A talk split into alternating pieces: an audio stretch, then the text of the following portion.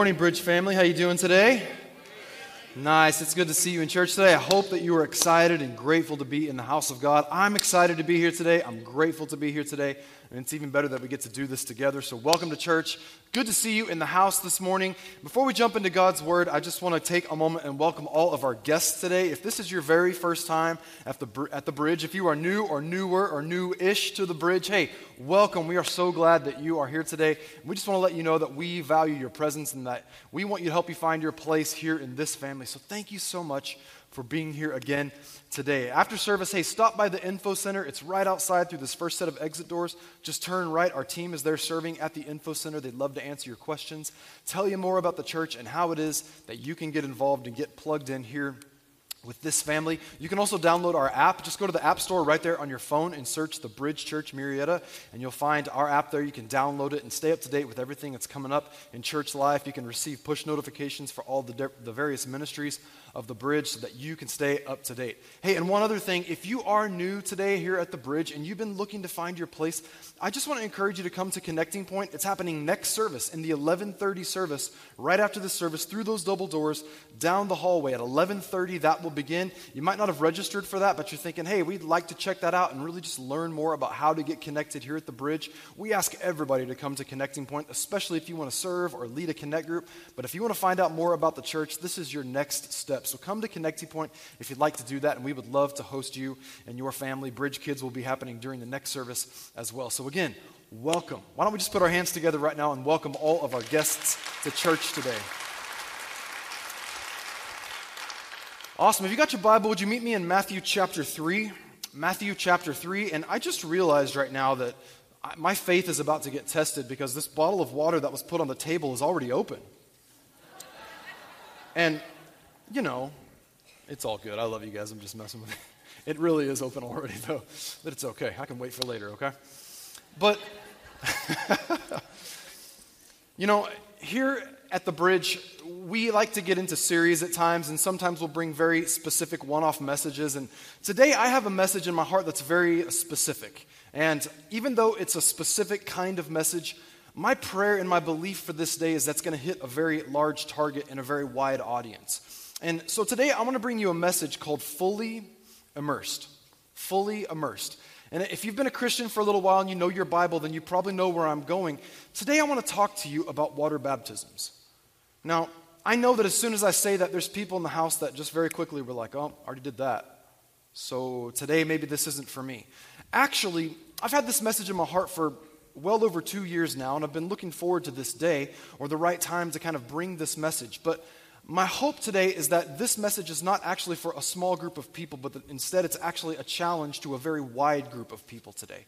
And so, in Matthew chapter 3, I, I want to start there in just a few minutes to look at what water baptism is and, and talk in depth about that and how this applies to our life. But before we do that, I want to tell you a story.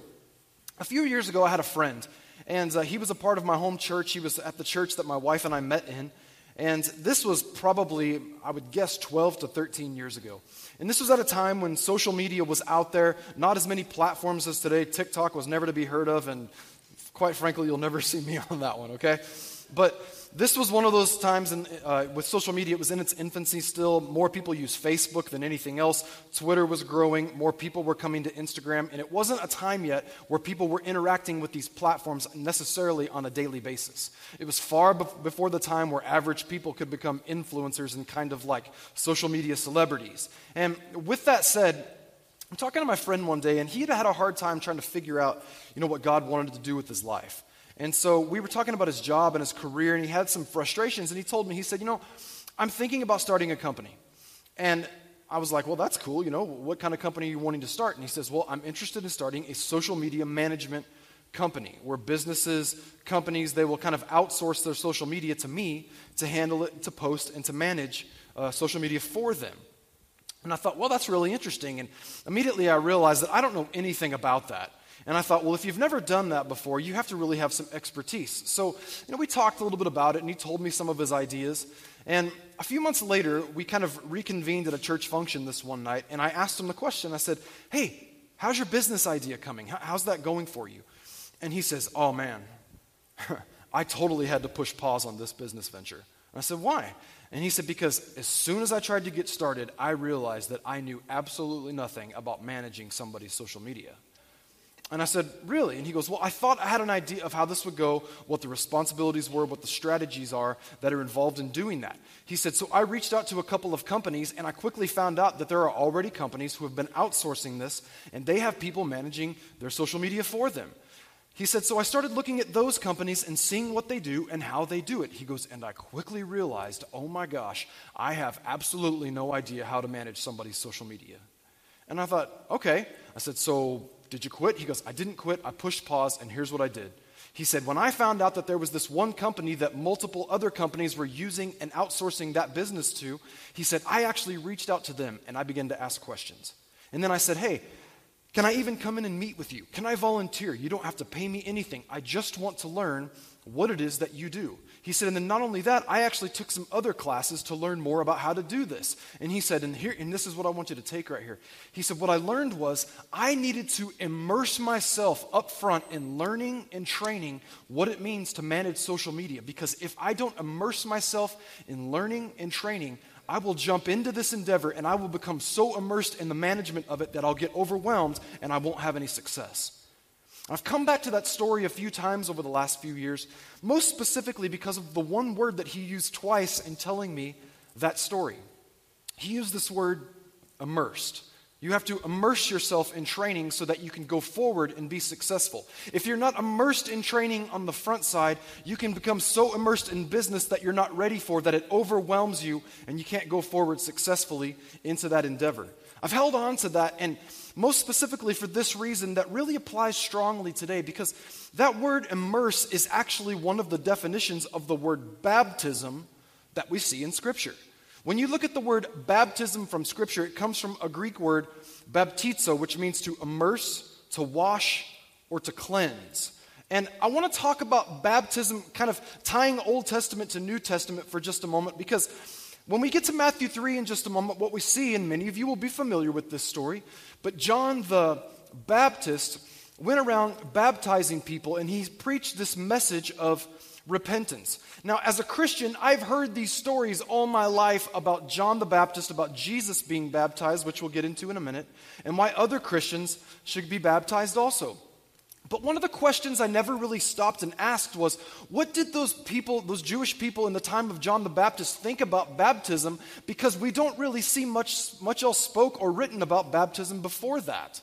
So I had to go back and study this out. And one of the consistencies that I saw about baptism before we even get to the New Testament is there's this pattern that comes from Old Testament to New associated with ceremonial washing in the Old Testament. Now, we're not going to get too deep into the weeds of this, but I just want to identify this pattern from Old Testament to New real quick and connect these dots, okay? If you look in the Old Testament, what you see, most specifically, I'll give you three examples real quick. In Exodus chapter 19, God commands the Israelites to consecrate themselves and wash their clothes to be ready for when He would come and appear to them. This is a cleansing or a washing that prepares them for the presence of God. In Leviticus chapter 8, Moses brought his brother Aaron and all of Aaron's sons, and he washed them in water to consecrate them to the Lord as priests. This was a Levitical ceremonial washing which prepared them to enter into the presence of the Lord and serve him and do his work before the people. And then we see also in Leviticus chapter 14 that when an Israelite recovered from a skin disease, they were required to wash their clothes and bathe themselves in water before they could be present with the other Israelites and be considered clean. Another example of ceremonial washing under the Old Covenant in the Old Testament. So by the time we kind of fast forward and get to John the Baptist, John the Baptist comes and he's preaching this message of repentance and he's asking people to come and be baptized. And if that was me just stepping onto the scene and I didn't have any prior understanding of what was happening here, maybe I wouldn't know why he was doing this. But a very Jewish audience that he was speaking to in that day understood this idea of ceremonial cleansing. So John shows up and he's preaching again a message of repentance. But what it says in Matthew chapter 3 in verse 1 is it said that John comes and he says, Repent, for the kingdom of God is at hand. It was John's duty and responsibility to go before Jesus preaching a message of repentance. Now, we think of John the Baptist and we tend to think that his primary goal and responsibility was to be a baptizer. And that's where he gets that name because that's what he did. But John's greatest message was not just the gospel of baptism or the good news of baptism. In fact, it was a message of repentance. That was really his primary responsibility. So, John, or excuse me, Matthew chapter 3 tells us a story of where everything starts to change, and this idea of baptism goes forward into the New Testament and even into our lives today. And it all starts with Jesus. So let's go to Matthew chapter 3 and look at verse 13 and read this story very quickly of Jesus coming to John the Baptist. It says, Then Jesus came from Galilee to John at the Jordan to be baptized by him. And notice what happens in verse 14. And John tried to prevent Jesus, saying, I need to be baptized by you. Why are you coming to me? Verse 15 Jesus answered and said to him, Permit it to be so now, for thus it is fitting for us to fulfill all righteousness. Then he allowed him to baptize him. When he had been baptized, Jesus came up immediately from the water, and behold, the heavens were opened to him, and he saw the Spirit of God descending like a dove and alighting upon him. And suddenly a voice came from heaven saying, This is my beloved Son, in whom I am well pleased. Now, let's just stop right here for a moment. We talked about what everything baptism represented up to the time, or, or at the time of John the Baptist, looking back in an Old Testament context. Let me ask you a question this morning. How many people think that Jesus needed to be baptized? Well, see, John said, Look, it's not me that should be baptizing you, it's you who should be baptizing me. Because if we take what's happening in baptism with this idea of cleansing, what John realized right away was that I'm not worthy to baptize you. It's you that should be doing this to me because I'm the one who is sinful and needs to be cleansed. See, the reason that Jesus didn't need to be baptized is because Jesus was without sin. He didn't need to be washed, he didn't need to be cleansed. And not only that, he didn't need to repent from anything. And that was John's main message. But yet Jesus shows up on the scene and says, No, no, no. We're going to do this. You are going to baptize me. And the explanation he gives is so that all righteousness can be fulfilled. And if you study this out, what Jesus is saying here is He says, There's a pattern that I am going to set. There's a pattern of righteousness that God wants to start with me that's going to go straight through Israel, up into the Gentile church, and even to us today. And Jesus says, It is my duty, it is my responsibility to set this precedent so that others will follow. So, with all of that said, as we talk about kind of the nuts and bolts for a few, few moments of water baptism, this is the first conclusion that we come to from this passage. The first conclusion is this Baptism is the external expression of an internal decision.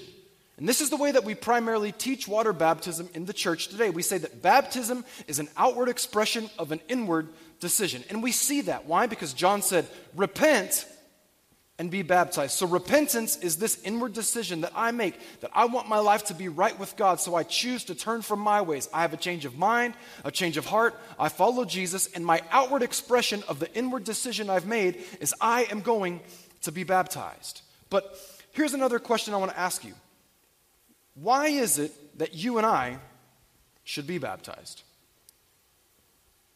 Simple answer because Jesus did it. How many know that if Jesus said it, I should obey it? If Jesus did it, I should follow. If Jesus set the pattern, I should make that my pattern and my custom as well.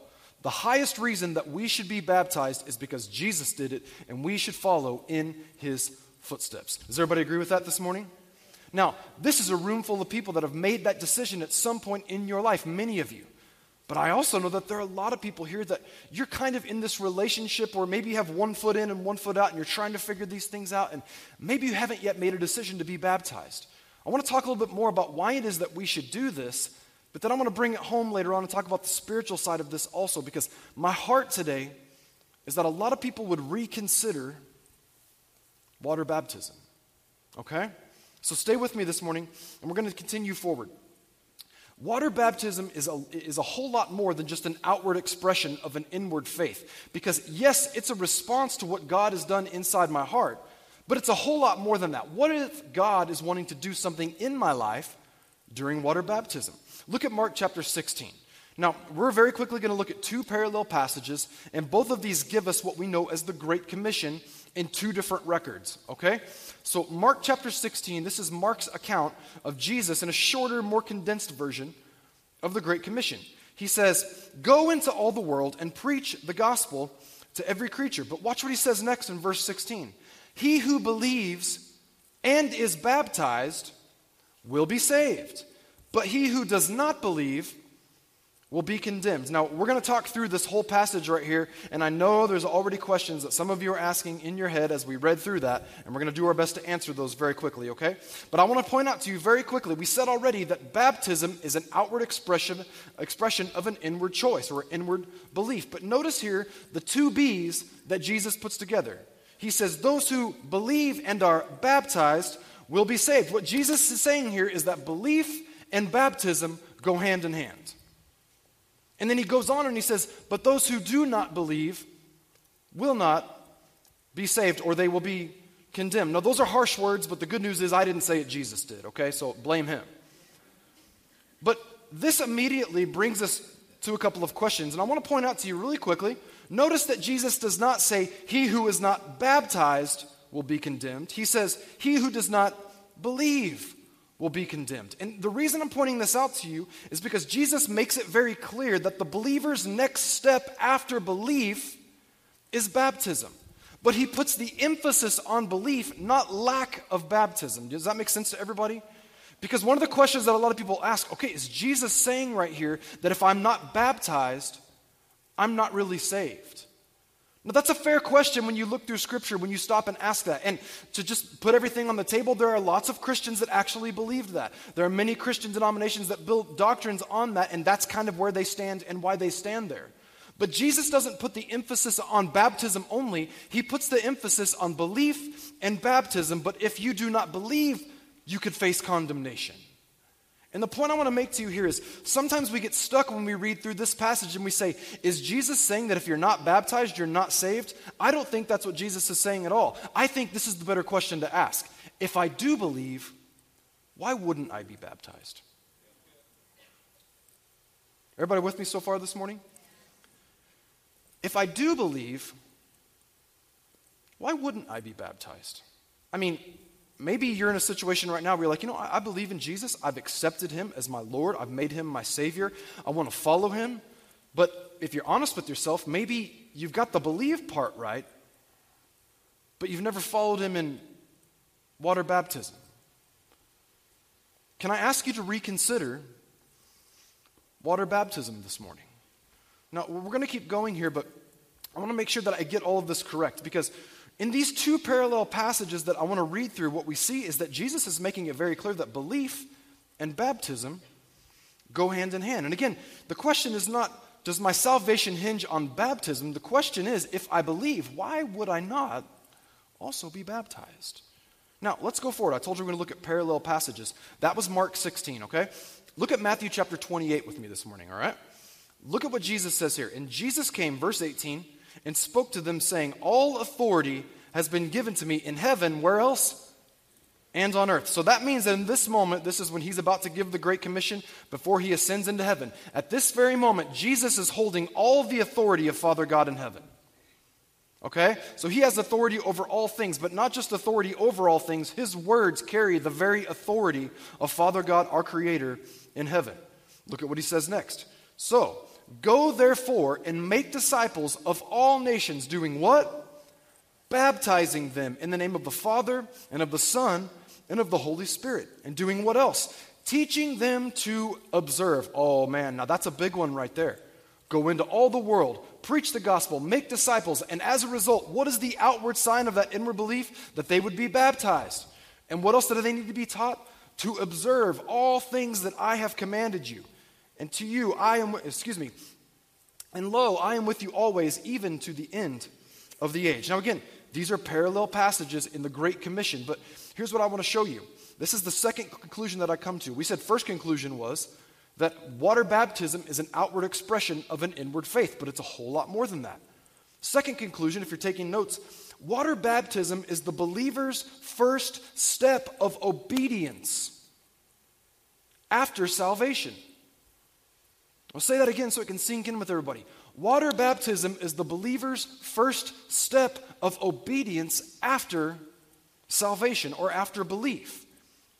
So, If that's my first step, then that means that once I've been saved and I see this biblical pattern of baptism after belief and baptism after salvation, I have to make a decision what foot I'm going to step out on in my walk with God. Am I going to step out on an obedient note and say, God, I follow you, I follow Christ in water baptism? Or am I going to step out and hear me gently, but am I going to step out in disobedience and not do this the way that Jesus asked us to do it? After salvation and after belief, it's up to me to make that choice for myself. Can I tell you something? We've been given that instruction, but Jesus doesn't just supernaturally lift you up out of bed and say, No, you got to go do this, do it now. I'll carry you there, I'll put you in, I'll get you dressed, I'll get you changed, all that stuff. No, it's our call, it's our choice. It's up to us to follow Him obediently in baptism after belief. Is everybody with me this morning? This isn't a word of condemnation whatsoever. In fact, it's a word of encouragement because what if God has more in store for all of us? He's just waiting on us to obey. Is that possible? we're going to unpack more of that in just a few minutes here. Let me say this again. It's up to us to determine how our walk with God will begin. Is it going to begin in obedience and doing the first thing He's commanded us to do? Or is it going to begin in disobedience where maybe I haven't entered in yet to everything that God has for me through water baptism? So, those are our first two conclusions. Now, let's keep going forward. And I, I got another thing that I want to show you here, okay? Go to Acts chapter 2. Acts chapter 2. Now, we are a spirit filled church, and when we talk about Acts chapter 2, we like to get excited about that because that talks about the day of Pentecost and the outpouring of the Holy Spirit and the birth of the church. And all that is wonderful and fantastic, but so much of what happens in Acts chapter 2 is set up by the disciples and the apostles' obedience to what Jesus instructed them to do. So, let me read to you here, starting in verse 37 of Acts 2, a couple more observations that I want to give you. Verse 37 says, Now when they heard this, and this is talking about Peter's message to the Jews who heard and they saw the outpouring of the Holy Spirit. And just a quick refresher here what we see is that we have these people who are gathered in the upper room and they've been praying for the Holy Spirit to come. And suddenly it came like a mighty rushing wind, and tongues of fire come and they rest upon these people and they begin to speak in other languages that are not their own. What was so cool about it was that other people who did not speak their language heard them speaking in their language, and what they heard them say was proclaiming the works of God. And it identified that God is in this thing. So they ask these questions, and Peter stands up and he brings this message. And he says, No, this is the promise. This is what the prophet Joel talked about. This is what Jesus said we were waiting for and praying for. And so he begins to give them this message, and he brings them the gospel and says, This Jesus, whom you crucified, is both Lord and Savior. And he talks about everything that that crucifixion and his resurrection, which they saw with their own eyes, represented. And he tells them that if they would put their faith in Christ, they would be saved, they would experience salvation. And this is what it says in verse 37. Now, when they heard this message that Peter brought, they were cut to the heart and said to Peter and the rest of the apostles, Men and brethren, what shall we do? Now, I love this part of the verse, and here's why. Because one of the things that I've noticed is that when I come into the house of God, especially on Sundays, and I encounter the presence of God, and I feel like the Word of God is speaking to me and getting my attention, my immediate response internally is always this So, what do I do? What do I do with this? What do I do with this message that's been given to me? Because I don't want it to just stay here in this moment and just in my heart. I want it to affect my hands and my feet and every other area of my life. And these guys asked this very earnest question to the apostles. They said, so, what do we do? We love the message. It hits home here. We believe, yes, that Jesus that we crucified, that was resurrected, and you saw him with your own eyes. Look at this supernatural thing that's just happened. And God does things like this all the time in our lives that draw us to him. And our response has to be, okay, so what do I do? And Peter gives them a response and tells them what it is that they're supposed to do next. Look at verse 38. So Peter said to them, Repent. Isn't that right there the very first thing that happens at salvation? We believe, so we repent. We choose to change our mind, allow God to change our heart, and we walk in a new direction following after Him. He says, Repent, and watch this, and let every one of you be what? Baptized in the name of Jesus Christ for the remission of sins. Now, again, let's just pause right there for a moment because this begs another question. So, does the forgiveness of sins, the remission of sins, the cleansing of sin happen because of baptism? Well, You could make an argument for that if you only want to pull baptism out of that passage. But what did Peter say first? Repent and be baptized for the remission of sins. Why? Because belief and baptism go hand in hand. Everybody with me so far? So repent and be baptized in the name of Jesus Christ for the remission of sins, and you shall receive the gift of the Holy Spirit. For the promise is to you and to your children and to all who are afar off, as many as the Lord God will call. And with many other words, he testified and exhorted them, saying, Be saved from this perverse generation. Doesn't sound a whole lot different than today. And finally, verse 41 Then those who gladly received his word were what? Baptized, and that day about 3,000 souls were added to them. Now, let's stop right here for a minute. I love this passage because throughout the course of my life, as I've read it, we know that right here in Acts 2, this is the birth of the church, right? What's so cool is, in hindsight, as I look back to the way I've always looked at this passage and kind of believed this passage, I, I think of what I picture is something similar to what church looks like for most churches on a Sunday. Peter gives the message, and 3,000 people open the heart and say yes. And so it went like this. All right, everybody repeat after me. Say, Jesus, I accept you. I believe in you. I believe in your sacrifice. I believe you were raised from the dead. I put my faith in you. I want to walk with you, follow you, know you for all my life and into eternity. In Jesus' name, amen. And there's nothing wrong with that because it's a prayer of commitment. But scripture in Acts 2 makes it really, really clear. We don't know if they had a prayer that was like, repeat after me, but one thing we do know is those who believed were baptized, and 3,000 souls were added to them that day. Now, I want you to get this picture with me for just a moment. Because when I start to think more about this, I don't just think about 3,000 people saying yes to Jesus in their heart and verbally with their mouth. I think of 3,000 people, whether it was that day or a continuation over the next couple of days, saying, Not only do I believe this, but I believe it so strongly that I'm willing to go and get baptized right here and now. I'm going to follow Jesus and I'm going to do what I'm called to do, be obedient and get baptized. And that's not something that we always do on every single Sunday here at the bridge. And we'll talk more about that in just a moment. But just picture this for a moment with me, okay? I imagine these people standing there hearing this message. And then a few minutes later, after Peter tells them what it is that they're supposed to do, I imagine this crowd of people, everybody in herds, running down to the river. And as everybody followed them down to the river, everybody's down there walking out, and it's like the entire crowd is dripping wet, their hair's disheveled, the ladies' makeup's all messed up.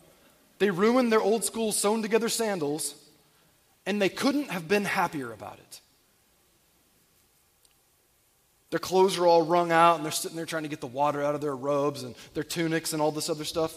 And I picture that as if, like, this thing that was seemingly ordered a little bit earlier has now veered off into this, and everybody's a mess. Except as everybody comes up out of that water with hair messed up and clothes all disheveled, they come out and some people are shouting for joy and they're saying, Jesus has saved me and I've been redeemed. I've experienced salvation. I've been made new and I'm going to walk with him all the days of my life. And then there were other people. And then there are other people who came up out of that water with tears coming down their face and they said, We've been waiting all our lives for this message. And Jesus did this for me. And while some shouted and some cried, I imagine all these different people of different emotional responses and different spiritual responses coming together and embracing and putting their arms around each other and celebrating what God has done in their life as a family and as a community. And as crazy and disorganized and as disheveled as it might have been, it was an amazingly beautiful thing to watch the way that these people responded in that moment. I got to be honest with you. I would love to see the day where every single Sunday, when we ask people if they want to make a decision to follow Jesus and they say yes, we say, Okay, do you really want to follow Jesus? And they say, Yeah, we really do. I'm like, Okay, come on, let's do it now. Like, I want to get to that place. I would love to, to us get to a place where we're doing that one day. I would love it if every single person in this room, when you walked outside, you noticed that the foyer floors are all wet. And you're having to do your best not to slip and slide around, and you're like, well, what's going on? But over in the corner, there's this group of wet people who are standing there and embracing. Some are laughing, some are shouting, some are crying, but the one thing they have in common is this sense of rejoicing that as disheveled and as chaotic as this all might seem, God has saved our souls and He has done something amazing. And because God has done something radical for us, we are willing to do something radical for Him, and we will follow Him in water baptism. Everybody with me this morning? My hope is that it's going to hit a, a broad target of people today. But here's the third conclusion that I take away from that passage of Scripture. And hear my heart on this. Water baptism is my radical response to the radical work that Jesus did for me on the cross. When I stop and think about water baptism, I know that maybe you're here today and you believe in God, you've put your faith in Christ, but maybe somewhere along the way you just kind of skipped over that step and thought, you know, I got this. And it's kind of take it or leave it. And maybe that seemed a bit radical. Well, people might, you know, they're going to see me wet coming up out of the water, and I don't really like the shape that I'm in, and it doesn't look good when my hair gets messed up, and when my makeup starts to go all over my face, like that's just not a pretty sight. I wouldn't want anybody to be taking pictures or, or filming this moment.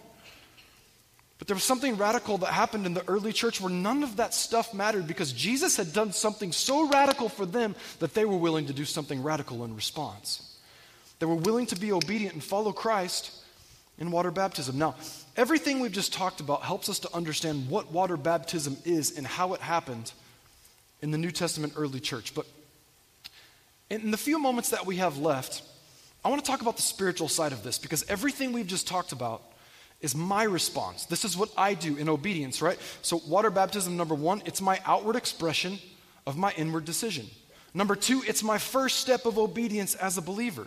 And number three, it's my radical response to the radical work that Jesus has done for me on the cross. All of these are my responses, but let's, let's talk about the spiritual side in conclusion today in this message. What's the spiritual side of water baptism? Because people see water baptism from a, different, a distance and they ask the question well, what happens in that water?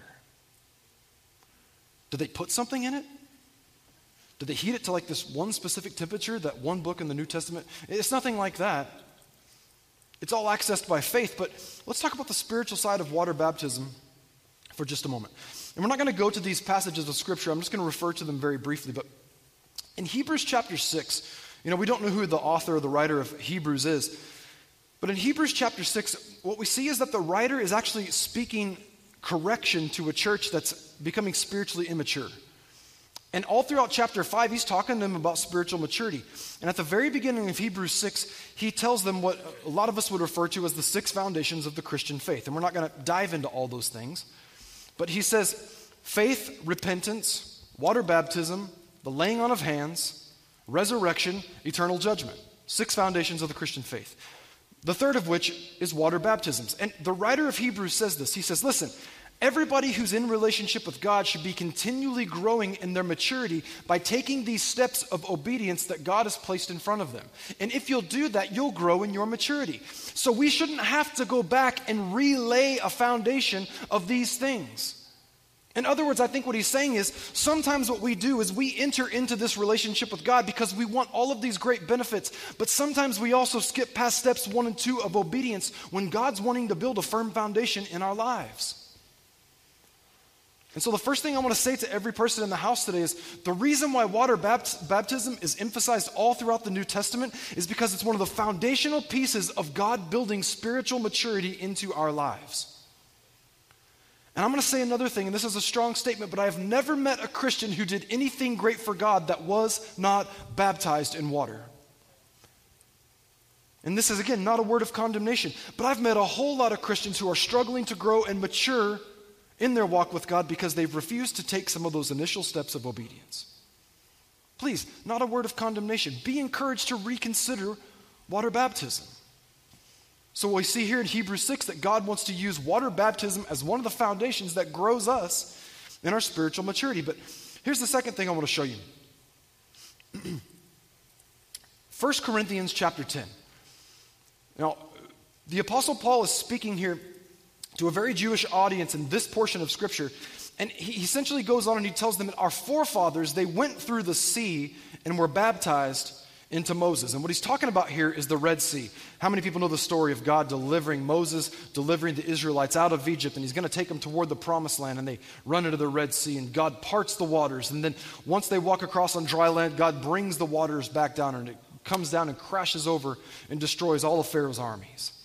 And so they leave the land of bondage and they enter into the land of promise.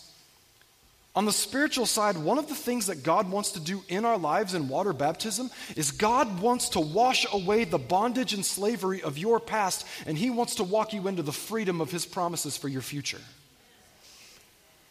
And again, the first point we made today was that baptism is an outward expression of an inward decision, and that's true. But I'm here to tell you, my friends, that baptism is a whole lot more than that. Maybe you're here today and you've never made a decision to be water baptized, but you're following Christ and you believe with all your heart that God wants you to live victoriously, but you're like, man, I just can't seem to get past some of these things that are just hanging around my neck and hanging off my back. It's like a slavery or a bondage from my past that I can't let go of. Can I ask you today, have you been baptized in water? Or what about this? Maybe at some point in your life, you were baptized in water at a young age. And then later on, you entered into your own life, your own path. You went a different way. You weren't committed to living and walking with Christ. But then you had this awakening, and God did this work in your life, and you came back and you made a decision. I'm recommitting my life to Jesus. Here's the cool part about this the Israelites go across the Red Sea. And Paul compares this in 1 Corinthians 10 to a, a type of baptism for the Israelites. In fact, he says that you were baptized into Moses at the sea. That's specifically what he says. But later on, because the Israelites floundered in the wilderness before getting to the promised land, before they could enter in, what did he have them do? They crossed the Jordan, and they got to get their feet wet to walk across and get into the land of promise. Now, look at that picture, and I see the second opportunity where God says, You might have made some mistakes. Even though you committed to me a long time ago and you made some mistakes along the way, I'm giving you another opportunity so that you can be washed again and step into all the promises that I have for your life.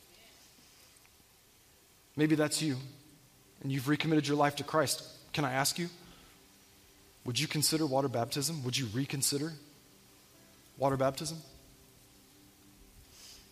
The spiritual note that I'm going to give you from that 1 Corinthians passage. At water baptism, God wants to wash away the bondage of the past and walk me into the freedom of His promises in the future.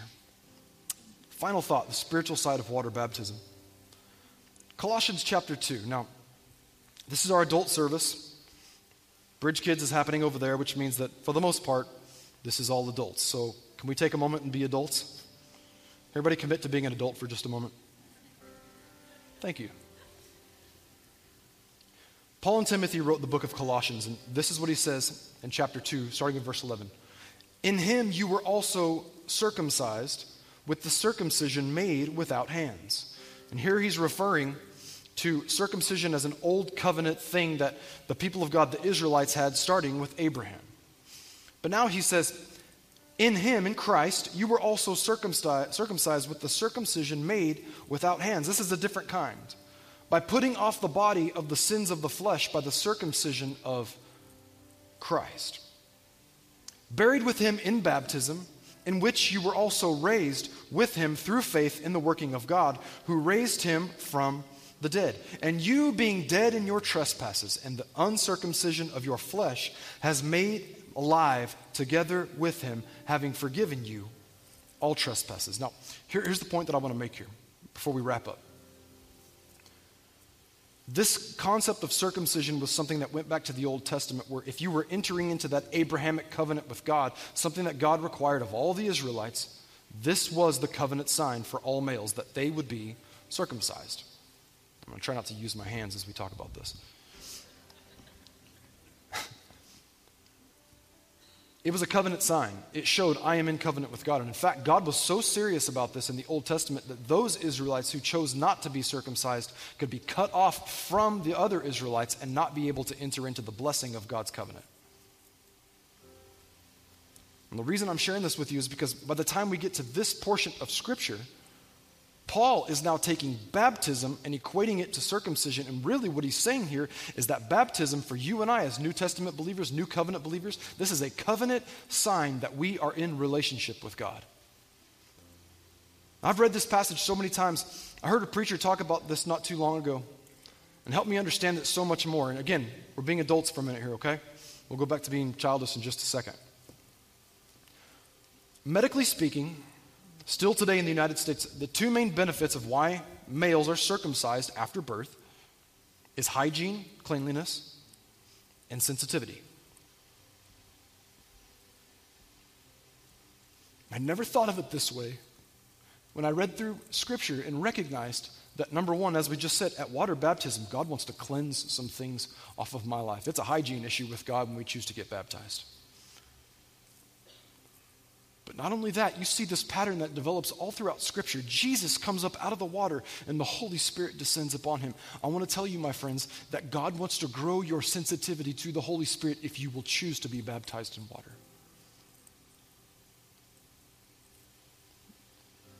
And as I say that, maybe that hits home with you because you're thinking, man, I've been walking with God for a while, but I just feel like I have a hard time hearing his voice. I feel like when I need that wisdom from on high, when I'm facing difficult decisions, I lean in, but sometimes it feels like it's hard to hear what He's wanting me to do or telling me to do or where He's leading me to go. I want to ask you have you been baptized in water? Because it's our first step of obedience as believers. And what if God wants to do something so supernatural in that moment that it creates this heightened sense of sensitivity that we can tune into everything that the Holy Spirit wants to do in and through our lives afterwards?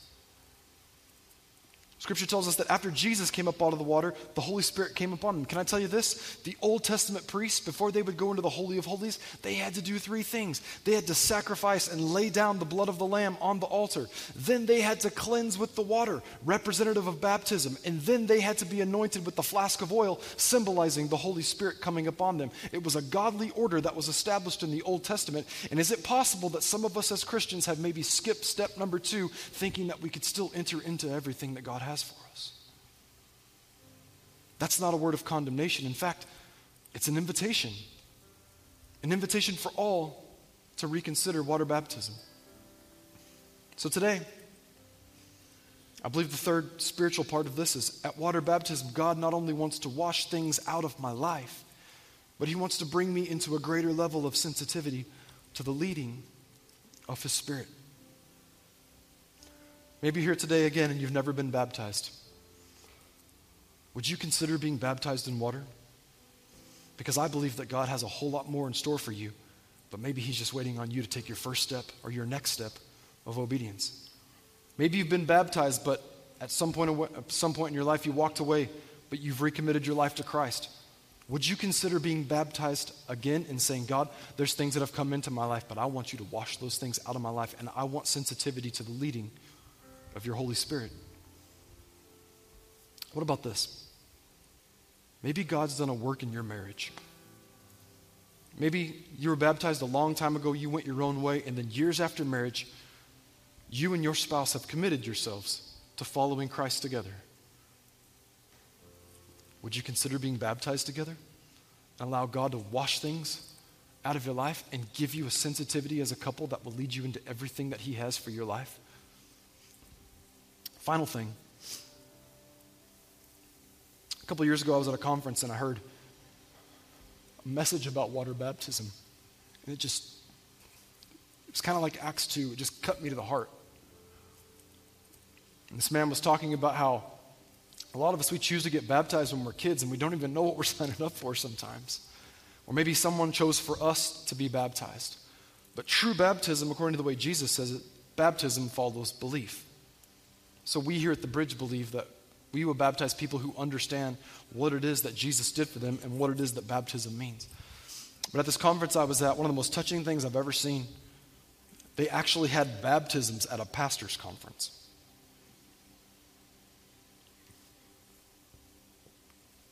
I went outside and with just tears coming down my face. I watched this long line of pastors going up to be baptized because they said, I got baptized when I was a kid and I didn't even understand everything I was doing then. And since then, I have such a better understanding. And if there's anything that I didn't allow to go through that water, I want God to wash that off of me.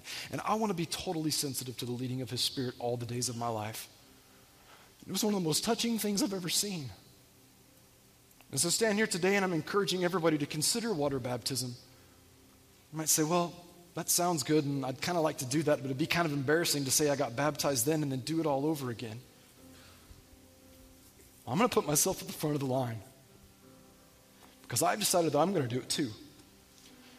And I'm not saying that for me, I'm telling you, if you've never been baptized, if you've recommitted your life to Christ, or you want to see God wash some things out of your life and you want to go forward in strength in the power of His Holy Spirit, maybe you'd like to reconsider and you can join me. We're actually going to be doing it on the last Sunday of this month, on the 27th of February. And I would encourage everybody just take an inventory of your heart and ask the question Should I be water baptized? Have I been obedient? Have I taken my next step of faith? Have I laid the right foundation to step into all that God, has for my life? Is that good with everybody this morning?